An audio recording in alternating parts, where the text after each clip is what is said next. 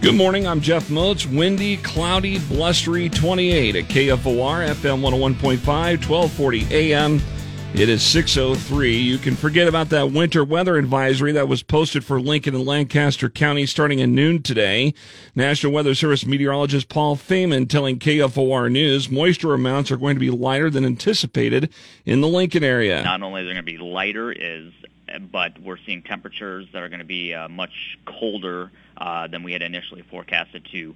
So that icing concern that we initially had for Lincoln looks like if you guys see any precip this morning, it'll probably be sleet, maybe even ice pellets, if not even snow. Heavier snowfall amounts, though, are expected to be north of the Platte River. Instead of the winter weather advisory, a wind chill advisory will go into effect at midnight tonight and last until noon tomorrow. Nebraska Supreme Court Chief Justice Mike Heavican on Tuesday warned state lawmakers of staff shortages in the state's judiciary branch and backlogs in the mental health evaluations of those being charged with crimes. He says those issues need to be addressed by lawmakers this session. Last July, 12% of the judicial staff jobs were vacant. Heavican also called on lawmakers to address the shortage of access to 24 hour mental health facilities, which weighs heavily on law enforcement and the judicial branch. A collision late Monday night at 56th and O involved three vehicles, one of which ended up in the front of the Eyeglass World building and caused $75,000 in damage.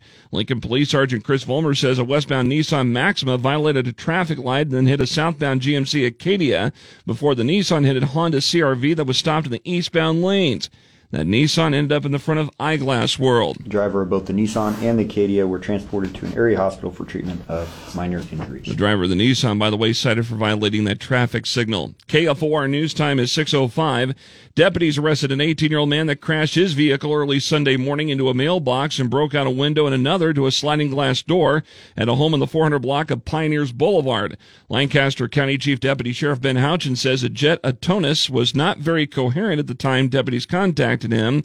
He was arrested and put in jail for the following offenses MIP, DUI, leaving the scene of an accident, and misdemeanor criminal mischief. Houchin says that Antonis had a blood alcohol content that tested at 0.223. Lincoln and Lancaster County Health Department released their 2019 to 2022 Public Health Annual Report, which provides a look at the COVID-19 response.